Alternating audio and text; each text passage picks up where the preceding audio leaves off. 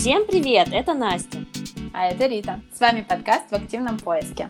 Сегодня мы хотим поговорить о насущном, о переизбытке цифровой информации и как с этим бороться. Потому что сейчас мы буквально утонули в онлайне, и в нем стало чрезвычайно сложно ориентироваться. В последнее время, особенно с началом карантина, у меня возникает ощущение, что я просто захлебываюсь в этом онлайн-море. Информация поступает из кучи источников, все перешли в онлайн, много онлайн-проектов, различных лекций, курсов и всего прочего. И возникает такое чувство, что как же за всем угнаться, как же сложно все посмотреть, все узнать, и уже от этого на самом деле начинает кружиться голова, и мне кажется, что я схожу с ума. Да, это как раз называется fear of missing out, э, страх упущенной выгоды, когда нам кажется, то мы вообще живем вчерашним днем, все потеряли, ничего не успели, сегодня ничего не сделали, о боже, я лежал на диване, а условный Петя сегодня получил Оскара, сделал тренировку и похудел на 8 килограмм. А мы хотим сегодня поговорить о том, как перейти из состояния fear of missing out, упущенной выгоды, в состояние joy of missing out, то есть наслаждаться тем, что ты что-то пропускаешь и ты что-то не делаешь. Мне очень понравились эти аббревиатуры ФОМА и Джома. Правильно я произнесла? Да-да-да. Знакома ли вам ситуация, когда еще не встав с кровати, почти не открыв глаза и не умывшись, рука сама собой тянется к смартфону, чтобы прочитать новости, залезть в Инстаграм или в другие соцсети, если да, то этот выпуск будет определенно вам полезен. На самом деле у меня есть такая проблема, и я начинаю свой каждый день с телефона. Я сижу там, мне кажется, ровно час, меня это очень сильно бесит, поэтому я расскажу, как я с этим борюсь. Не всегда получается, но пока что я немножко зависима и признаю это. Мне вообще кажется, что вот эта наша новая зависимость, я даже не знаю, как правильно ее назвать, цифровая зависимость, она даже сильнее, мне кажется, чем алкоголь, наркотики и сигареты, потому что как бы ты себя не ограничил, какие бы ты мотивационные книги не читал, все равно это имеет какой-то кратковременный эффект, и все равно это тебя затягивает через какое-то время. Потому что все эти алгоритмы и приложения делали очень умные люди на основе тех же принципов, которые работают в казино. То есть, условно, когда мы делаем свайп, или скролл по ленте, то это сравнимо с тем, когда человек э, в Лас-Вегасе дергает за рычаг игрового автомата, и у него начинают бегать штучки, и у нас происходит э, дофаминовый скачок. Это гормон радости, который очень нравится нашему мозгу, и э, мы привыкаем к этим микродозам дофамина каждый день, и очень сложно с этого слезть. И порой ты понимаешь, что ну там ничего не происходит в этой ленте, но телефон лежит рядом, и все равно у тебя появляется минутка, а, а потом проходит полчаса, и ты вспоминаешь, о боже, я не выключил плиту еще до начала всей этой ситуации с самоизоляцией мы без того утопали в цифровой информации, а текущая ситуация это еще больше усугубила, потому что абсолютно все перешло в тотальный онлайн. Хотя это, конечно, шло уже к этому, но надеюсь, что это все временно, и на самом деле мой большой страх стоит в том, что этого онлайн многообразия и после самоизоляции останется много. Ты мало того, что должен будешь куда-то выходить в офлайн, и также еще думать о том, как бы тебе все успеть онлайн, вот это мой большой страх.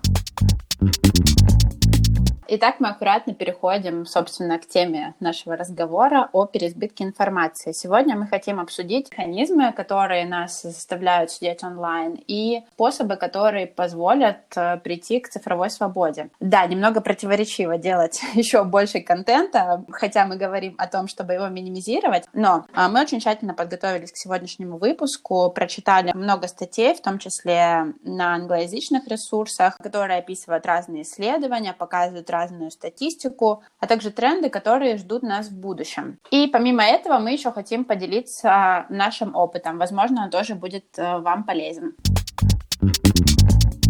Я думаю, что многие в последнее время сталкивались с синдромом цифровой усталости. В чем он заключается, его основные симптомы? Первое – это постоянная тяга к новой информации. Я думаю, что абсолютно все сейчас сталкиваются с этим, потому что так много всего непонятного происходит в мире, и хочется понять вообще, что же происходит. Но замечали ли вы то, что даже после прочитки условно 100 источников у вас не складывается никакая картинка в голове, и понимание ситуации не происходит? Также такой синдром включает э, хроническую бессонницу, тревогу за новый день, потому что человек постоянно анализирует новую информацию и находится с чувством постоянной тревоги.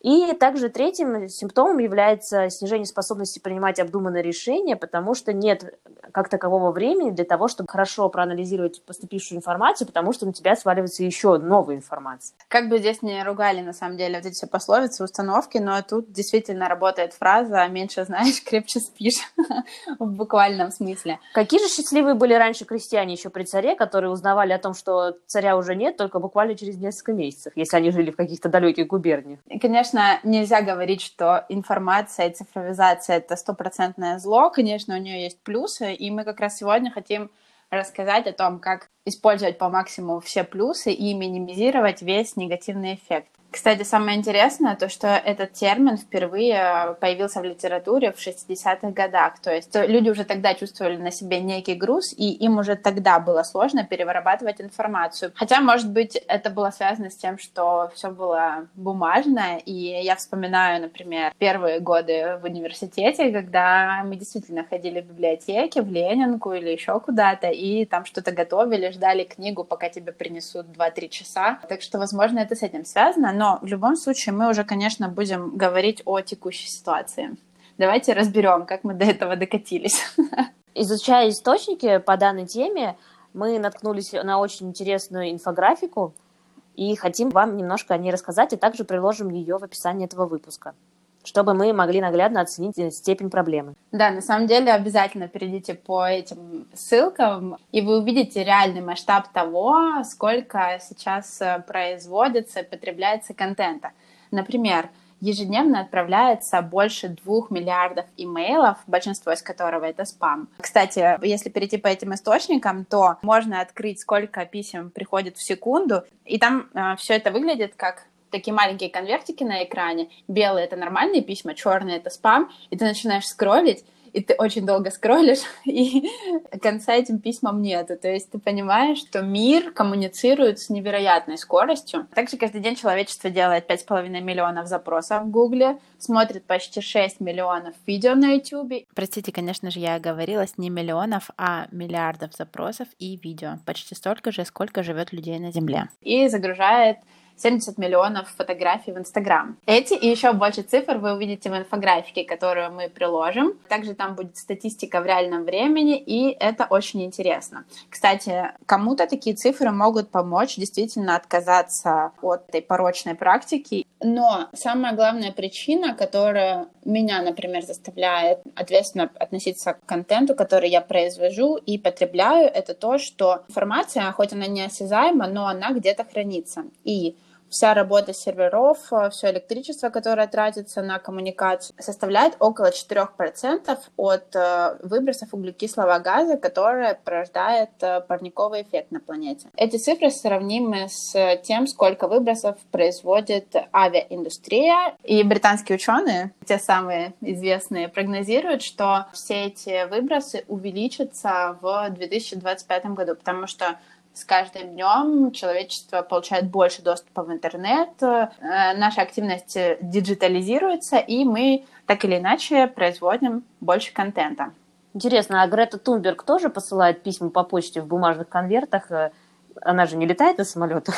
Здесь, интересно, она вносит свой вклад в спасение нашей окружающей среды? Этого я не знаю. Кстати, была инфографика про письма, но я посчитала, что это не очень важно и даже не запомнила. Что меньшее зло, электронное письмо или бумажное письмо, но точно обычный спам, он как бы меньше влияния на окружающую среду оказывает, чем обычное письмо, потому что в обычных письмах мы часто отправляем фотографии, вложения и так далее, и вот они как раз весят очень много. И, кстати, еще один лайфхак — это не делать вложение к письму, а загружать э, документы или фотографии на диск и отправлять это в виде ссылки. И тогда серверам не придется хранить бесконечную информацию, которую вы переслали.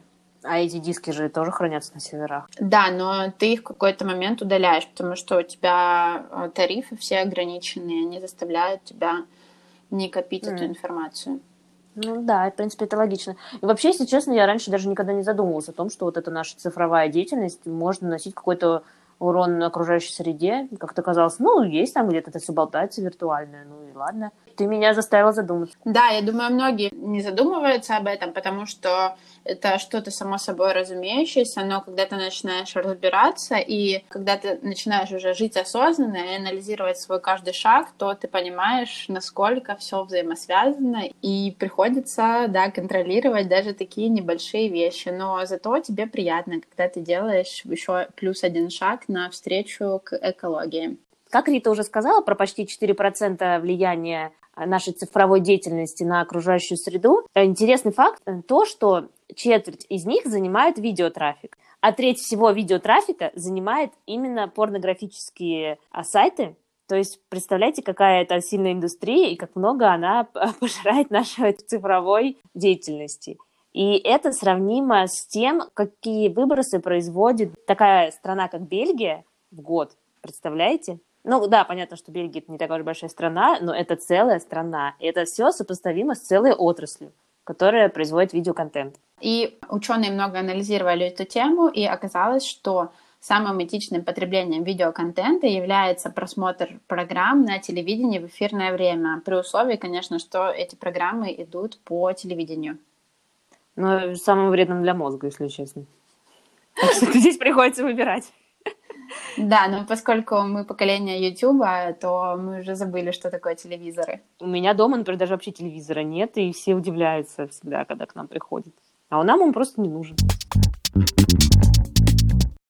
Пока мы далеко не ушли от темы экологии, я хотела еще рассказать о таком поисковике, как Экозия. Это такая инициатива немецкая, по-моему. Они занимаются тем, что они привлекают инвестиции, и за каждые 45 поисковых запросов они обязуются посадить дерево. И если зайти на этот сайт, мы тоже приложим его в описании, там можно посмотреть, сколько деревьев они посадили. То есть вы можете сделать э, свой поиск экологичным. Это бесплатно. Вы просто ставите себе этот поисковик по умолчанию и, и гуглите, э, точнее, и коузите с пользой для окружающей среды. Что же, если мы не убедили вас такими убойными статистическими данными, то можете сами проверить, сколько вашего времени пожирает интернет – Благо, сейчас есть такая функция, как экранное время на телефоне, и каждый может посмотреть, сколько он просиживает в нем. А здесь еще важно упомянуть, что это без учета времени, которое мы сидим за компьютером и в интернете там. Я посмотрела, и у меня на карантине это время составило 4,5 часа в день. Это просто кошмар. И всегда, когда фонд присылает мне еженедельные отчеты о том, что мое время увеличилось или о том, что оно понизилось, я всегда радуюсь, если оно понижается, потому что такая статистика просто ужасает. Рита, у тебя, наверное, экранное время еще больше, потому что ты часто используешь Инстаграм и телефон для работы. Да, это моя основная отговорка, потому что о, я, я сижу в Инстаграме, но это же потому, что я там смотрю какие-то картинки, работы других фотографов, еще что-то, и как бы, да, окей, да, я тут работаю, переписываюсь с клиентами, это нормально, но на самом деле не нормально. Как раз когда появилась эта функция, не помню с каким обновлением, но я увидела действительно, сколько я провожу времени, и после этого я начала борьбу с собой, с Инстаграмом, принципе, Инстаграм — это единственная вещь, которая... Я не сижу убойно на YouTube, еще на каких-то сайтах. То есть Инстаграм — это единственная вещь, которая потребляет, не знаю, 90% моего времени. И э, у меня обычное, да, время в любой будний день, неважно, на изоляции или нет, это около 4 часов, может доходить до 5, ужасно, да. То есть если это пересчитать, это получается половина 40-часовой рабочей недели. Конечно, в идеале это полтора-два часа, может быть, еще лучше час, но пока что я таких высот не достигала. Я нашла свежую статистику на февраль 2020 года, что в среднем человек проводит в интернете 100 дней беспрерывного использования в течение года. Ну, если соединить все заходы в интернет. То есть, если представить, что человек в среднем тратит по 8 часов в день на сон, то получается, что 40% времени, которое мы бодрствуем, проходит в сети. Это просто ужасающие цифры. Настя, на самом деле рада, что мы сегодня поднимаем эту тему, потому что моя мотивация работает именно так, что мне нужен какой-то сильный психологический стимул, чтобы что-то начать или что-то бросить. И все предыдущие мои попытки борьбы с цифровым рабством, они происходили после прочтения какой-то книги или просмотра большого видео на YouTube. И я думаю, сегодняшний разговор подтолкнет как меня, так и тебя, так и наших слушателей каким-то позитивным сдвигом в этом направлении. То есть не думайте, что мы такие все идеальные, тут сидим, 10 минут в интернете посидели, где они пошли по своим делам. Нет. Да, мы здесь тоже зависимые, как и вы. А мы продолжаем разматывать клубок э, фактов, которые позволят вам хоть на какой-то срок отказаться от э, гиперпотребления контента и провождения времени онлайн. Есть такое мнение, что люди делятся на два типа. Те, которые потребляют контент, и те, которые на этом зарабатывают. Ну, условные дуди и все остальные люди. То есть мы смотрим YouTube-канал, а человек, который его делает, он монетизирует эту вещь. Но а, я бы не была такой категоричной, поскольку так или иначе, в зависимости от того контента, который мы потребляем, мы все равно становимся богаче, хоть и не в прямом смысле, а духовно, но все же. Некоторая информация помогает нам повысить самооценку, что-то помогает нам узнать что-то новое, что-то прокачивает нас в профессиональном плане, поэтому происходит такой симбиоз. К примеру, мы верим, что этот выпуск не будет для вас выброшенным временем большим заблуждением является то, что, как Настя уже сказала, что мы прочитали 100 источников, но от этого даже не разобрались в теме. И да, большим заблуждением является то, что нам кажется, что а, мы потребим много информации и станем суперэффективными. Но на самом деле главным является не то, сколько мы знаем, а то, применяем мы эти знания на практике или нет.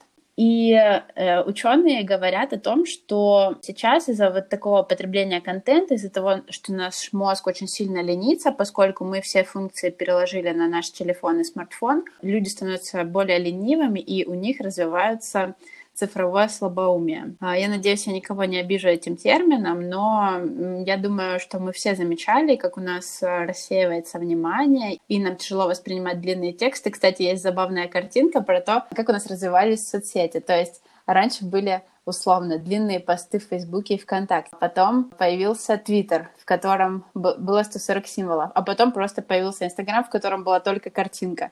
То есть это визуально показывает, как у нас э, скатывается потребление контента. Еще одним негативным фактом является то, что благодаря тому, что новостная повестка, СМИ и умные цифровые ленты, они манипулируют нашим мышлением, они, в принципе, лишают нас критического мышления. А наше мышление и так строится на стереотипах, на воспитании, на личном опыте, и ко всему этому добавляется еще то, что новостную повестку формируют за нас. Ну, Рита, я здесь в большинстве своем согласна с тобой, но все-таки немножко поспорю, потому что, прочитав на самоизоляции несколько исторических книг, я поняла, что СМИ манипулируют людьми. Это не нововведение нашего времени какое-то. Такое было и есть, и будет всегда, то есть вне зависимости от того, как, сколько у нас источников. И все-таки, наверное, чтобы развить себе какое-то критическое мышление, здесь сейчас есть плюсы, потому что если человек, э, человеку интересна тема, и он хочет узнать несколько точек зрения, он может прочитать источники и разложить различных стран, различных СМИ, то есть э, не только узнать одну точку зрения, которая транслируется конкретно в этой стране, но также и сопоставить ее с другими точками зрения. И в этом, конечно, плане интернет, наверное, несет в себе благо, да, при условии, что ты потребляешь качественные источники и при условии, что ты обладаешь привилегией знания иностранного языка. Но, знаешь, здесь вот ты э, упомянула то, с чем я согласна, про длинные тексты. Потому что не так давно я читала исследования про то, что длинные тексты и правда сейчас очень неэффективны и плохо воспринимаются, потому что люди, правда, э, привыкли распыляться между несколькими задачами, постоянно отвлекаться на какие-то уведомления, и мышление стало клиповым. И люди отвыкают постепенно читать, конечно, слава богу, не все, и я верю, что все-таки книги никогда не умрут. И, конечно, людям гораздо проще сейчас становится воспринимать информацию в другой форме, отличной от таких длинных текстов. Потому что, как минимум, у них меньше времени становится на это. Поэтому многие для того, чтобы как-то качественно преподносить свой контент или, например, чтобы делать продажи, в зависимости от того, какие цели у людей, люди сейчас делают контент в виде видео, подкасты, картинки или даже комиксы. То есть совсем с минимумом слов. И даже на себе я наблюдала то, что при прочитывании я выдергиваю какие-то тезисы или просто читаю как-то урывками, чтобы просто поднять какую-то общую идею. И после этого информация вообще не задерживается в моей голове. То есть я могу через 10 минут уже даже не помнить, что я читал совсем недавно. А если уж отвлекаться на уведомления, то это вообще бич современного времени. Я завидую вообще людям, которые могут проверять сообщения всего один или пару раз в день, а потому что у меня сразу возникает неуютное чувство, что у меня есть что-то непрочитанное. Да, я, кстати, на эту тему очень сильно советую почитать книгу Deep Work э, Кэлла Ньюпорта. Э, по-русски она звучит как «В работу с головой». Я уже говорила о ней в выпуске об удаленной работе. Кстати, это один из наших топовых выпусков по прослушиваниям. Если вы еще его не слышали, то он тоже будет э, полезен в связи с этой темой, потому что там говорится как раз о том, как работать эффективно. И как раз эта книга будет похожа чуть-чуть на наш подкаст. Она приводит очень много разных исследований, говорит о том, почему вам не нужно сидеть в интернете, каким образом можно брать из своей жизни все эти бесконечные уведомления.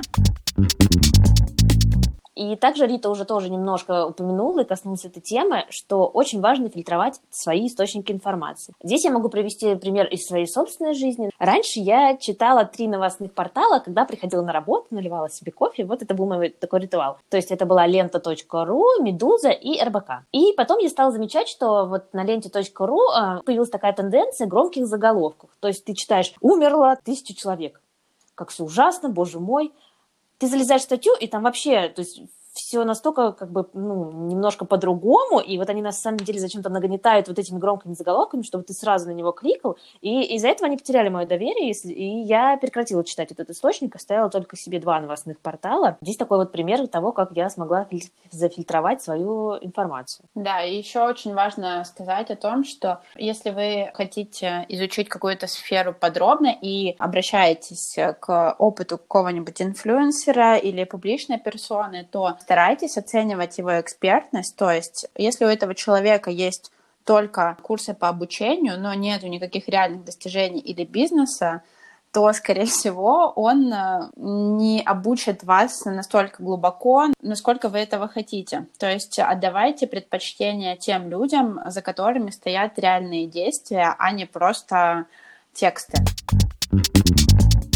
мы бы хотели рассказать э, о принципах, которые мы используем для ориентации среди всего этого цифрового многообразия. Первое, что я бы посоветовала, это заняться цифровым аутсорсингом. То есть, например, как я выбираю косметику? Я иду к инфлюенсеру, в котором я уверена, то есть я знаю, что она училась э, на химическом факультете, я вижу, что она ездит на заводы разных э, фирм, я вижу, что она независима, потому что после какой-нибудь неудачной рекламы она выкладывает опровержение, и если мне нужно что-то купить, я просто быстренько открываю навигацию в ее блоге и нахожу средства, которые мне подходят по цене. То есть вы можете любую сферу вашей жизни доверить какому-нибудь профессионалу, в котором вы уверены. Опять же, используйте принципы фильтрации источников. Да, звучит сложно, но надеюсь, вы поняли, о чем я говорю. Также старайтесь сокращать количество источников информации. Ну, мы ссылаемся здесь, например, к Настиному примеру. Также постарайтесь понять, какие сферы для вас более важны и исключите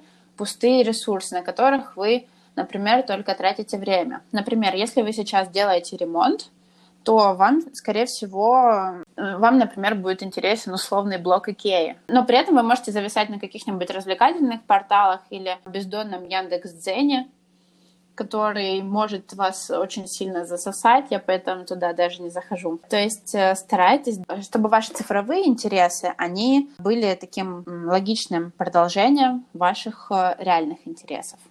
Ну, слушай, Рита, все-таки, мне кажется, какие-то развлекающие порталы тоже должны остаться. Все-таки люди должны отдыхать и смотреть что-то. Если руководствоваться вот этой логикой, то, получается, видео Дудя, они вообще как бы бессмысленные, потому что они, наверное, никогда мне не пригодятся вот именно для моих каких-то ключевых процессов в жизни. Но при этом же многие люди смотрят для того, чтобы разжить свой кругозор. Ну, это вот просто как один пример, но на самом деле таких же ресурсов много. Так что все-таки, наверное, какую-то часть именно развлекательные ресурсы нужно оставить. Ну да, я скорее тут имела в виду ресурсы, которые вызывают у вас зависимость. Например, для меня это Инстаграм, в котором я могу просидеть э, два часа в день, и, конечно же, я не узнаю вообще ничего нового, потому что, ну, потому что это Инстаграм. Я продолжу. Важно читать отзывы и руководствоваться опытом других людей, потому что в интернете могут быть не совсем честные отзывы, то есть здесь предпочтительно использовать какие-то именно мнение ваших знакомых, друзей о том или ином продукте, например, который вы хотите купить в интернете. Также важно все записывать и делать списки. И здесь я плавно даже перейду к следующему пункту, потому что если ты что-то не посмотрел или не прочитал из того списка, который ты сделал, особенно если прошло какое-то время, то это уже не так уж и нужно, и можно это удалить. Например, а у меня в списках в различных источниках закреплены видео или статьи, которые я не могу прочитать несколько лет, и вроде бы это не, на это не должно уйти много времени, но почему-то я все равно это не делаю. Значит, правда, мне это не нужно. И, конечно, важно дозировать свое потребление контента и сокращать свое присутствие онлайн. Но здесь, наверное, проще сказать, чем сделать. Это точно. Тут, кстати, я бы хотела рассказать о своем опыте отказа от соцсетей. В первую очередь я хочу рассказать э, что мне помогло это сделать? Первое, это была моя любимая книга «Путь художника», в которой есть упражнение, что вам нужно на неделю перестать пользоваться социальными сетями, читать новости.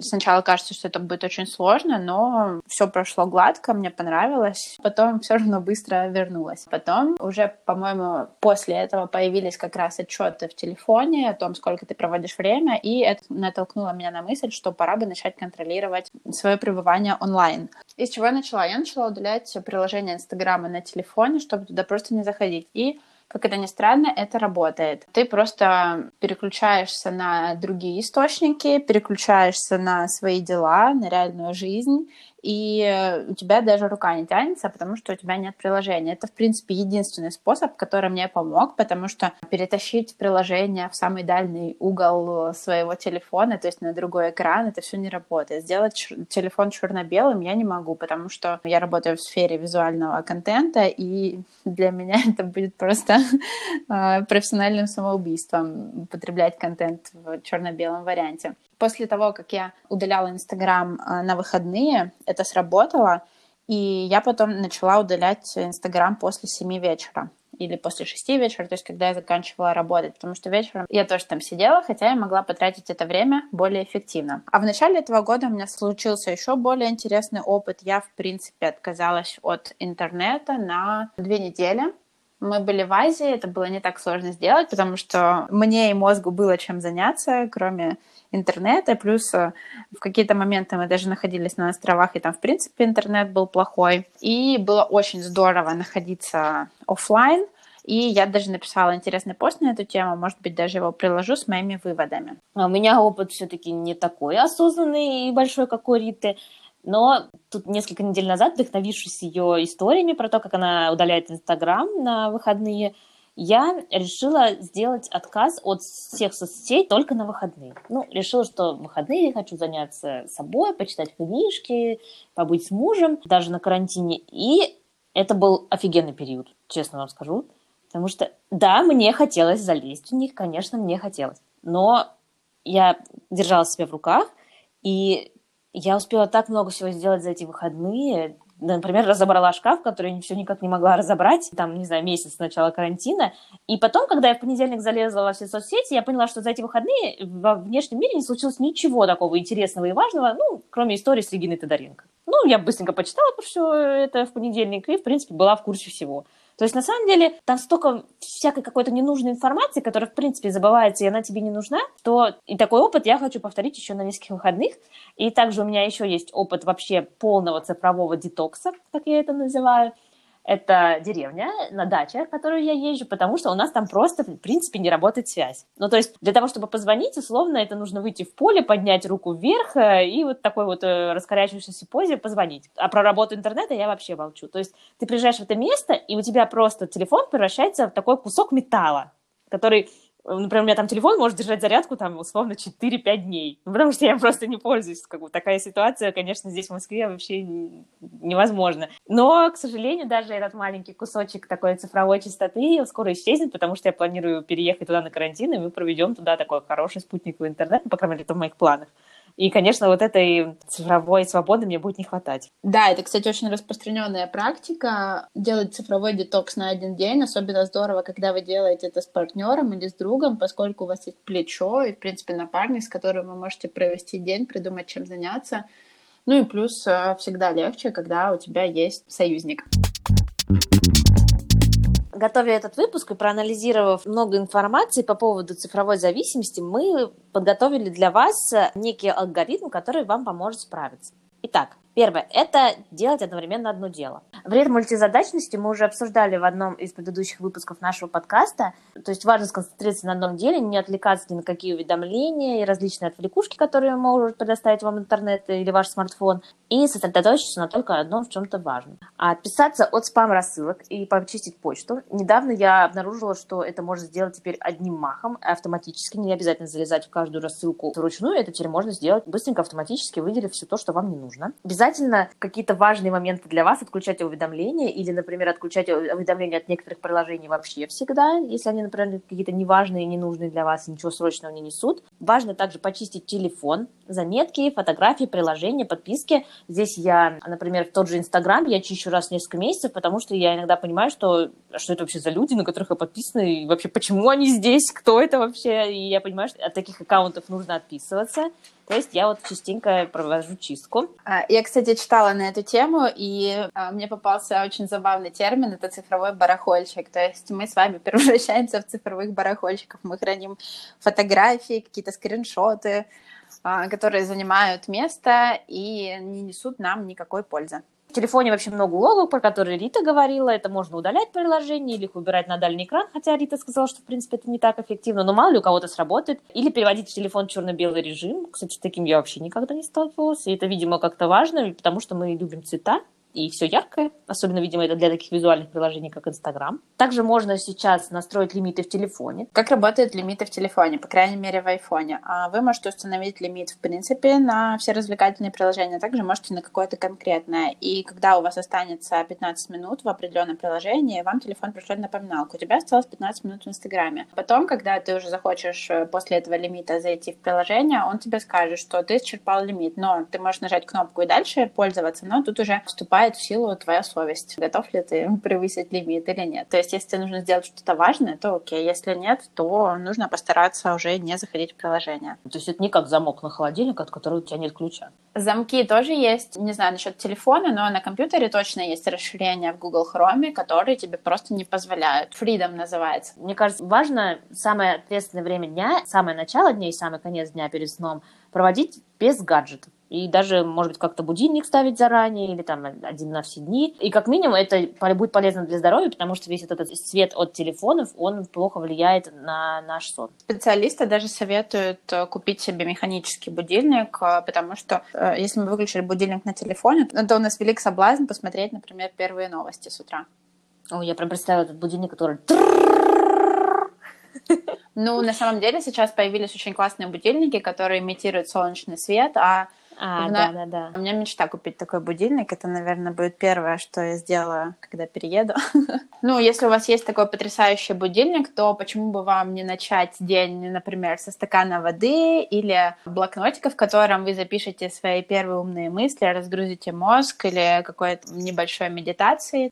Также, если вы располагаете временем, очень здорово начать э, день с небольшой зарядки.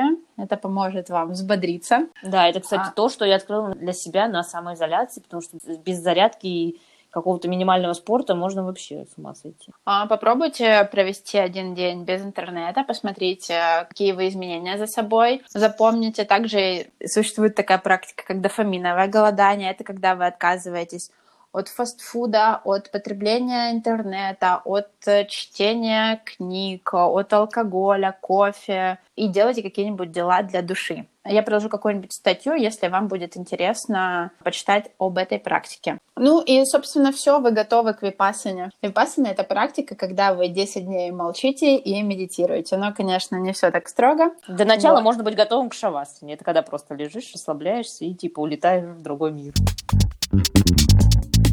И в конце нашего выпуска мы бы хотели вам рассказать о трендах, которые будут касаться нашей цифровой жизни. Один из трендов это то, что все наши офлайн активности становятся новой роскошью. Например, если вы посмотрите на то, как учатся дети миллионеров, они никто не учится онлайн. У них есть гувернантки, и, в принципе, ценится вот эта офлайн среда. Конечно, все по-разному потребляют информацию, но если мы посмотрим на то какая эффективность от учебы в группах и какая эффективность от учебы онлайн, это совершенно разные вещи и совершенно разная скорость обучения, потому что когда мы взаимодействуем с другими людьми именно посредством живого общения, у нас формируются совсем другие нейронные цепочки, и информация усваивается гораздо лучше. То есть все, что будет офлайн, будет дороже, а все, что будет онлайн, будет дешевле. Ну, за счет того, что это очень легко масштабировать. То есть это очень доступный контент, но он скажем так, не такой ценный для нас, как опыт. И второй тренд — это то, что сейчас набирает обороты аудиоконтент. Всем привет коллегам-подкастерам и нам заодно. Подкасты сейчас являются одним из способов снижения цифровой нагрузки. Даже маркетологи, которые проводили анализ рынка, уже оценивают, что визуальная реклама, которая сейчас присутствует в видео или выскакивает где-то на сайтах, она уже не настолько эффективна, и люди к ней менее лояльны. То есть вообще очень маленькие проценты людей переходят по ссылкам, и еще меньше процент людей покупает что-либо. Да, и уже доказано, что у поколения Z развилась так называемая баннерная слепота, то есть они даже не замечают всю эту контекстную рекламу. И одним из самых эффективных способов донесения контента до людей становится аудиоконтент. Это связано не только с физиологическими процессами, потому что не только мозг людей устает от новой информации, цифровизации, но также идет большая нагрузка на глаза от всех экранов, э, свечений, мониторов, но также и то, что люди становятся более лояльными именно к аудиоконтенту, он для них более новый, его можно потреблять занимаясь при этом какими-то другими делами, а это очень актуально, при том, что сейчас у всех постоянно не хватает времени. В завершение мы бы хотели посоветовать несколько книг и блогов, которые помогут прийти вам к цифровому минимализму. Первое — это Дэниел Сибер «Цифровая диета». В этой книге автор рассказывает, как он избавился от привычки сидеть в интернете. Собственно, то, о чем мы говорили все это время. И вторая книга — это всем известная «Магия утра». Там именно рассказывается о полезных утренних ритуалах и о том, как можно сделать первый час вашей жизни более эффективным, но при условии, что вы жаворонок и вам нравится просыпаться по утрам. Не надо себя переучивать ни в коем случае. И последнее, что я хочу посоветовать, это классный канал от создателя фильма «Минималисты» Мэтт Давелла. А, я как раз приложу к этому выпуску плейлист о технологиях. Он рассказывает э, в коротких 10-минутных видео о том, как он избавляется от цифровой зависимости, как он делал челленджи, не заходя в интернет, несмотря на то, что он зарабатывает в интернете, как он там настроил отложенные постинги и так далее. То есть э, если вам видеоформат более близок, чем книги, то вы можете посмотреть 7 серий и понять для себя что-то новое. Единственное, что канал англоязычный, но, возможно, там есть субтитры. Спасибо огромное, что слушали нас. Мы, наверное, не будем делать выводы, потому что каждый, скорее всего, сделал все выводы для себя. И тут уже мы сами выбираем, что для нас важнее, потратить время на себя или на интернет. Вот такой жесткий выбор. Подписывайтесь на наш подкаст на той платформе, на которой вы слушаете. Обязательно подписывайтесь на наш телеграм-канал, который называется Active Podcast. Там можете оставить комментарии к предыдущим и этому выпуску, а также следить за выходом новых выпусков, чтобы их не пропустить. Спасибо, что были с нами. Пока-пока!